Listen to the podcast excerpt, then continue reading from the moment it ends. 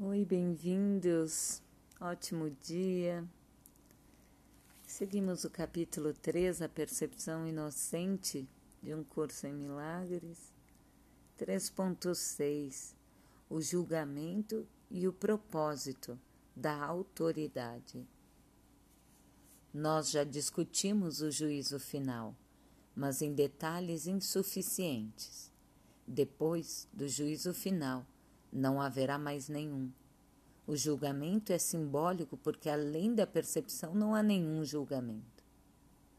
Quando a Bíblia diz, abre aspas, não julgueis para que não seja, sejais julgados, fecha aspas, quer dizer que, se julgas a realidade de outros, serás incapaz de evitar julgar a tua própria. Escolher julgar ao invés de conhecer é a causa da perda da paz. O julgamento é o processo no qual se baseia a percepção, mas não o conhecimento. Eu já discuti isso antes em termos da seletividade da percepção, mostrando que a avaliação é o seu pré-requisito óbvio. O julgamento sempre envolve rejeição nunca enfatiza apenas os aspectos positivos do que é julgado, seja em ti ou nos outros. O que foi percebido é rejeitado ou julgado e considerado insuficiente. Permanece na tua mente porque foi percebido. Uma das ilusões de que sofres é acreditares que, quando fazes um julgamento contrário a alguma coisa, ele não tem efeito. Isso não pode ser verdadeiro, a não ser que também acredites que aquilo contra o qual julgaste não existe. Evidentemente, não acreditas nisso ou não terias feito um julgamento contrário. No fim, não importa se o teu julgamento está certo ou errado, de qualquer forma, está colocando a tua crença no irreal. Isso não pode ser evitado em nenhum tipo de julgamento, porque nele está implícito que tu acreditas que a realidade é tua para que seleciones dela o que quiseres. Tu não tens ideia da tremenda liberação e da profunda paz que vem de te encontrares contigo mesmo e com teus irmãos totalmente sem julgamento. Quando reconheceres o que és e o que não os e o que são os teus irmãos, compreenderás que qualquer forma de julgá-los é sem significado. De fato, o seu significado está perdido para ti, precisamente porque os estás julgando. Toda incerteza vem de acreditares que tu estás sobre a coerção do julgamento. Não precisa do julgamento para organizar a tua vida e certamente não precisa dele para organizar a ti mesmo. Não precisa do conhecimento, todo julgamento é automaticamente suspenso. E esse é o processo que permite que o reconhecimento substitua a percepção. Tu está muito amedrontado com todas as coisas que tens percebido, mas tens te recusado a aceitar. Acreditas que, por teres te recusado a aceitá-las, perdeste o controle sobre elas? É por essa recusa a aceitá-las, perdeste o controle sobre elas. Ah, desculpa. E por essa razão que às vezes em pesadelos ou em disfarces agradáveis naqueles que parecem ser os teus sonhos mais felizes. Nada do que te recusaste a aceitar pode ser trazido à consciência. Não é perigoso em si, mas tem feito com que pareça perigoso para ti. Quando te sentes cansado, é porque julgaste a ti mesmo como se fosse capaz de estar cansado. Quando ris de alguém, é porque julgaste esse alguém indigno. Quando ris de ti mesmo, necessariamente ris dos outros nem que seja apenas porque não podes tolerar a ideia de ser mais indigno do que eles. Tudo isso te faz sentir-te cansado. porque é essencialmente desanimador. Tu não és realmente capaz de estar cansado, mas és muito capaz de exaurir a ti mesmo. A tensão do julgamento constante é praticamente intolerável. É curioso que uma capacidade tão debilitante tenha vindo a ser tão profundamente apreciada. No entanto, se deseja ser o autor da realidade, vais insistir em te apegar ao julgamento. Tu também vai considerar o julgamento como um medo, acreditando que um dia será usado contra ti. Essa crença só pode existir na medida em que acreditas na eficácia do julgamento como uma arma de defesa da tua própria autoridade. Deus oferece só misericórdia. As tuas palavras só deveriam refletir misericórdia, porque isso é o que tens recebido e isso é o que deverias dar. A justiça é um recurso temporário ou uma tentativa de ensinar-te o significado da misericórdia. Só é julgadora porque tu és capaz de injustiça. Eu tenho falado de diferentes sintomas e nesse nível a variação quase sem fim. Contudo, só há uma causa para todos: o problema da autoridade. Esse é a raiz de todo mal, entre aspas. Cada sintoma que o ego faz envolve uma contradição em termos, porque a mente está dividida entre o ego e o Espírito Santo, de forma que qualquer coisa que o ego faça é incompleta e contraditória. Essa posição insustentável é o resultado do problema da autoridade, que, por aceitar o único pensamento inconcebível, como sua premissa, só pode produzir ideias que são inconcebíveis. O tema da autoridade é realmente uma questão de, autori de autoria. Quando tens um problema de autoridade, é sempre por, porque acreditas que és o autor de ti mesmo e projetas tua delusão nos outros. Assim, Percebes a situação como se os outros estivessem literalmente lutando contigo pela tua autoria. Esse é um erro fundamental de todos aqueles que acreditam que usurparam o poder de Deus. Essa crença é muito assustadora para eles, mas dificilmente abala a Deus.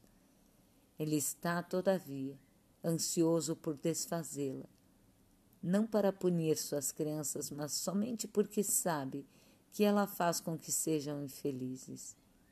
As criações de Deus é dada a sua verdadeira autoria, mas tu preferes ser anônimo quando escolhes separar-te do teu autor.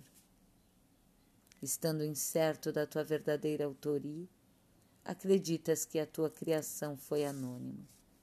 Isso te deixa em uma posição em que acreditar que tu criaste a ti mesmo soa significativo. A disputa em torno da autoria deixou tal incerteza em tua mente que ela pode até mesmo duvidar se realmente existe ou não. Somente aqueles que entregaram todo o desejo de rejeitar podem ser que a, uh, podem saber que a rejeição de si próprios é impossível. Tu não usurpaste o poder de Deus, mas o perdeste afortunadamente perde alguma coisa, perder alguma coisa não significa que ela se foi. Simplesmente significa que tu não te lembras de onde ela está. A sua exigência não depende da tua capacidade de identificá-la nem mesmo de localizá-la. É possível olhar a realidade sem julgamento e meramente conhecer que ela existe. A paz é uma herança natural do espírito. Cada um é livre para se recusar a aceitar a própria herança, mas não é livre para estabelecer o que é a sua herança. O problema que todos não podem deixar de decidir é a questão fundamental da autoria. Todo medo vem em última instância e às vezes por meio de, de estradas muito tortuosas da negação da autoria. A ofensa nunca é feita a Deus, mas só aqueles que o negam. Negar a sua autoria maiúscula é negar a ti mesmo, a razão da tua paz, de modo que só te vês em segmentos. Essa estranha percepção é o problema da autoridade.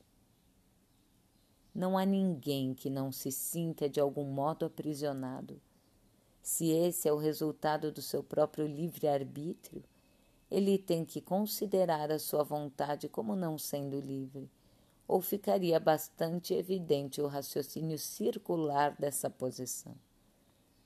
A vontade livre tem que conduzir à liberdade. O julgamento sempre aprisiona, porque separa segmentos da realidade pelas escalas instáveis do desejo.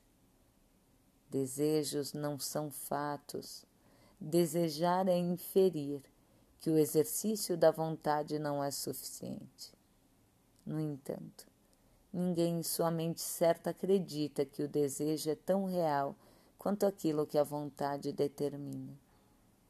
Em vez de, abre aspas, buscai, pois em primeiro lugar o reino do céu, fecha aspas, dize, Seja a vossa vontade em primeiro lugar o reino do céu. E tu terás dito: Eu conheço o que sou e aceito a minha própria herança.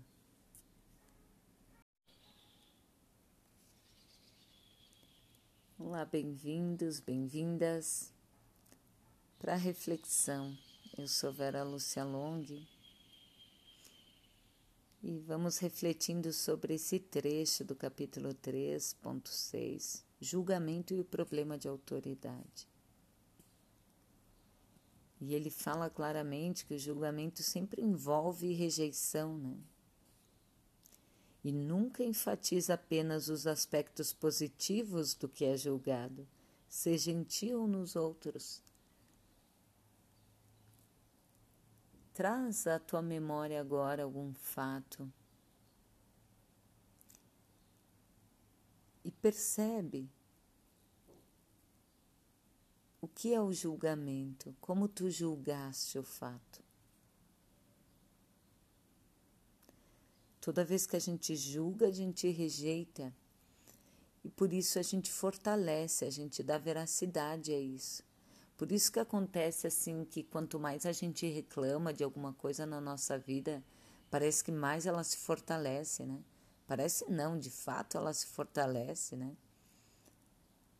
Porque a gente está rejeitando ver algo ali, ver a verdade daquilo ali. A gente ainda está no campo do julgamento, de que isso não é bom, de que não devia ser assim, e aí a gente fica julgando, julgando, e mais isso se fortalece na nossa vida. Parece que quanto mais a gente julga alguém, mais essa pessoa se faz necessária para a gente. É, mais uh, enliada com ela a gente fica. E mesmo que a gente dê um surto aí, afaste essa pessoa da gente, né? vem outras pessoas com a mesma mensagem, com situações muito semelhantes, porque a gente ainda está rejeitando, a gente ainda está julgando. E ele fala, né, da liberação. O que é essa liberação, né? Não existe liberação sem liberdade, né? E a liberação ela traz profunda paz que vem de se encontrar contigo mesmo, ele fala, né? E com os teus irmãos, totalmente sem julgamento. E aquilo que eu comecei dizendo, né, para trazer algum fato aí da tua vida, para fazer esse exercício. Ou mesmo posso usá-lo hoje nos teus dias, exercitando com as coisas que, que vão acontecendo, né? Quando ele fala que a liberação do julgamento traz profunda paz, então percebe quando tu tá julgando alguém, tá julgando um colega de trabalho, um familiar, percebe o incômodo que isso te traz, a inquietação, a ansiedade, se é raiva, se é medo, se é autopunição. Percebe também como teu corpo está reagindo, quais são as tuas ações quando tu acredita nesse julgamento.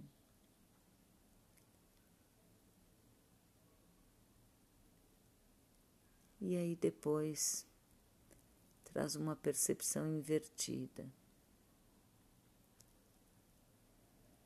Como eu agiria sem acreditar nesse pensamento? Se eu não acreditar que essa pessoa está fazendo de propósito, se eu não acreditar que essa pessoa é sempre ruim, se eu não acreditar que eu mereço mesmo isso, como eu sou antes de acreditar nesses pensamentos, como eu fico. Percebe que tu vai descansando. Vai aceitando a paz, porque ela está aí, antes do que tu julgou.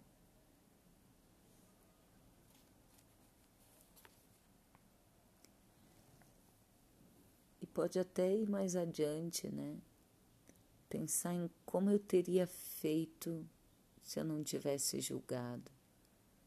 Se eu tivesse agora, assim, com essa paz que eu me coloquei como eu teria reagido àquele fato.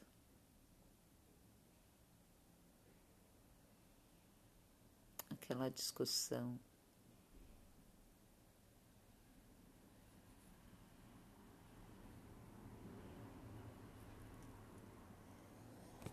Então, toda incerteza vem de acreditares que tu estás sob a coerção do julgamento e não precisa do julgamento para organizar a tua vida. E certamente não precisa dele para organizar a ti mesmo. Nesse estado que a gente chegou aí, se você conseguiu fazer o exercício, nesse estado de presença, do conhecimento, todo julgamento é automaticamente suspenso, ele diz. E esse é o processo que permite que o reconhecimento substitua as nossas percepções.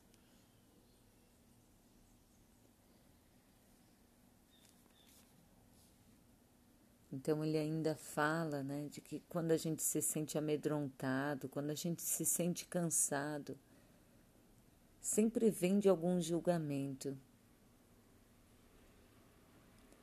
É porque a gente julgou a nós mesmos, né? Quando a gente ri, zomba de alguém, é porque a gente julga que ele é indigno, que esse alguém é indigno.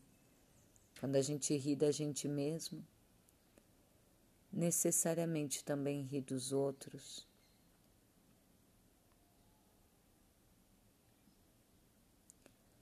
Tudo é um fio só. E são esses pensamentos, percebe? que nos deixam cansados, que nos desanimam, que perturbam a nossa paz.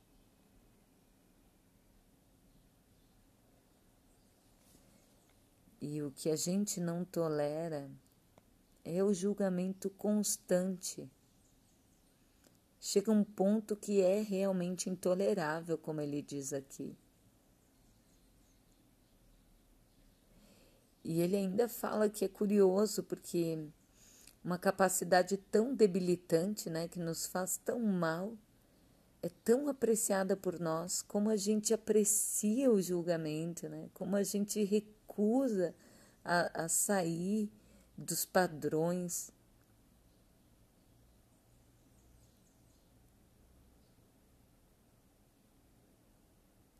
A gente recusa né, em, em aceitar só o que é, só o fato.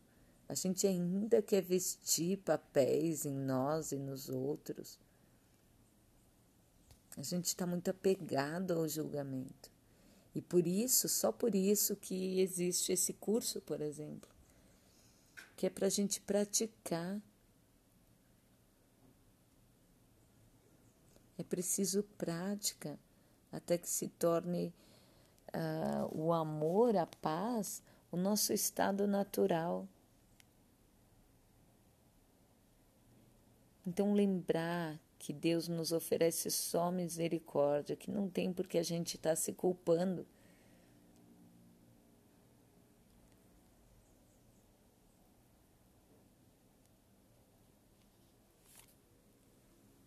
Mas que a gente pode exercitar, fazer, sabe?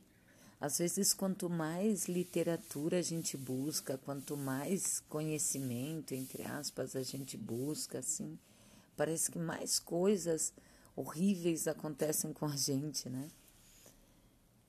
Porque é preciso praticar, não pode ficar só na ideia. Já ouviu aquela frase de que conhecimento traz responsabilidade? É isso. Na medida em que a gente vai experimentando essas palavras dentro de nós e aceitando elas, a gente precisa agir de acordo, a gente precisa começar a praticar no nosso dia. Por isso esse curso se diz e ele de fato é prático.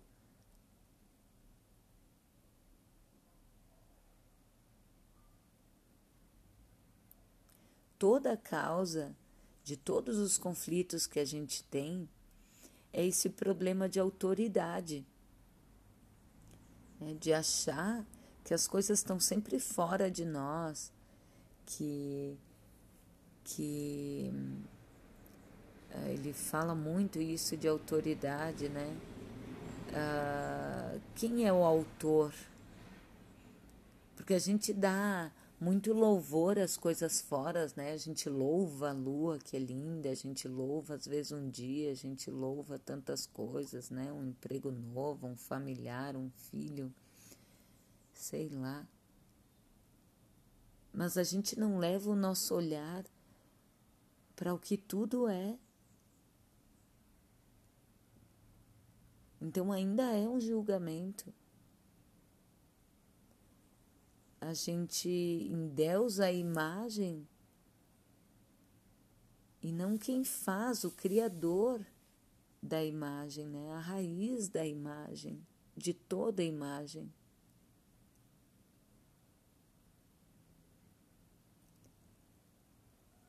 e colocar toda a autoridade fora de nós,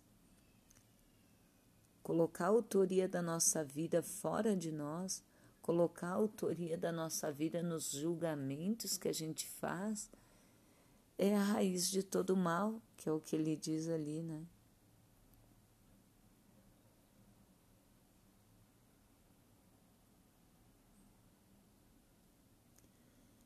As criações de Deus é dada a sua verdadeira autoria. Mas tu preferes ser anônimo quando escolhes separar-te do teu autor. Nossa, como a gente gosta de se perceber sozinho, parece, né? Uma forma de barganhar amor, carinho dos outros, de fora novamente. e a gente vai se pondo incerto da verdadeira autoria, acreditando que a nossa criação é anônima.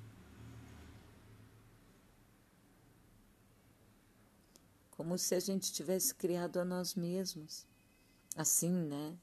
Fisicamente como somos.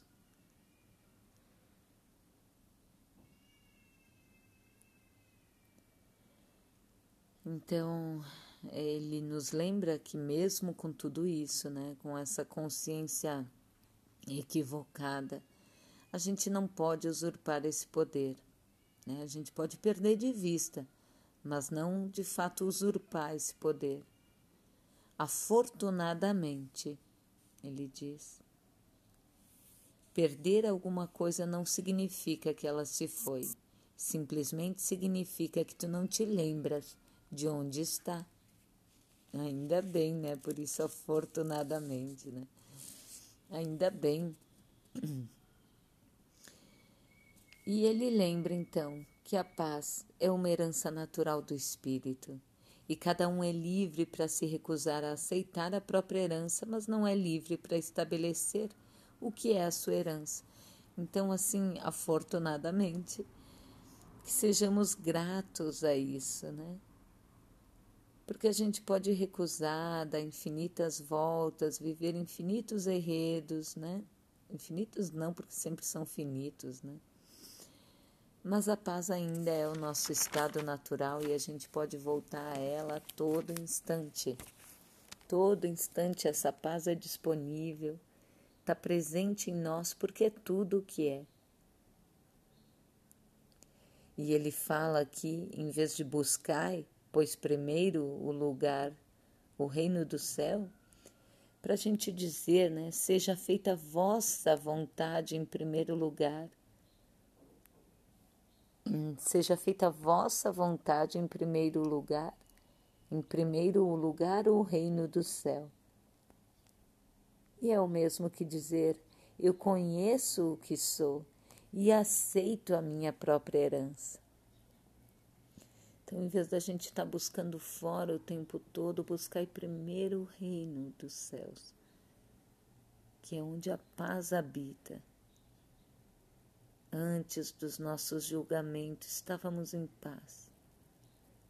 Então, que a gente possa voltar para esse estado, diante de todo o conflito, e perceber de onde o conflito provém, né? Fazer esse estudo mental. De onde está vindo esse conflito? Onde eu estou criando? Onde eu estou vendo esse conflito? Ele vem de quais pensamentos? Quais julgamentos e o que eu posso aprender com eles.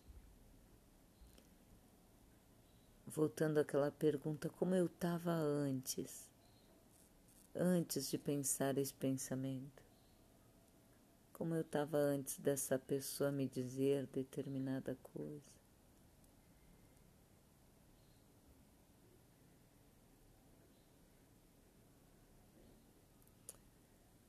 Um estudo cuidadoso e ele é individual. Todos nós temos um, um universo dentro de nós, né? Para desvendar, para revelar. Então não tem uma fórmula mágica, mas cada um que tiver disposto e entregue vai saber o que fazer, né? Vai saber os movimentos. Mas é importante que a gente lembre que há paz antes do que o julgo. E busca experimentar ela, se não acredita, né? Porque não é pedido que acredite em tudo, né? Mas que experimente por si. Tá legal? Até breve, tamo junto.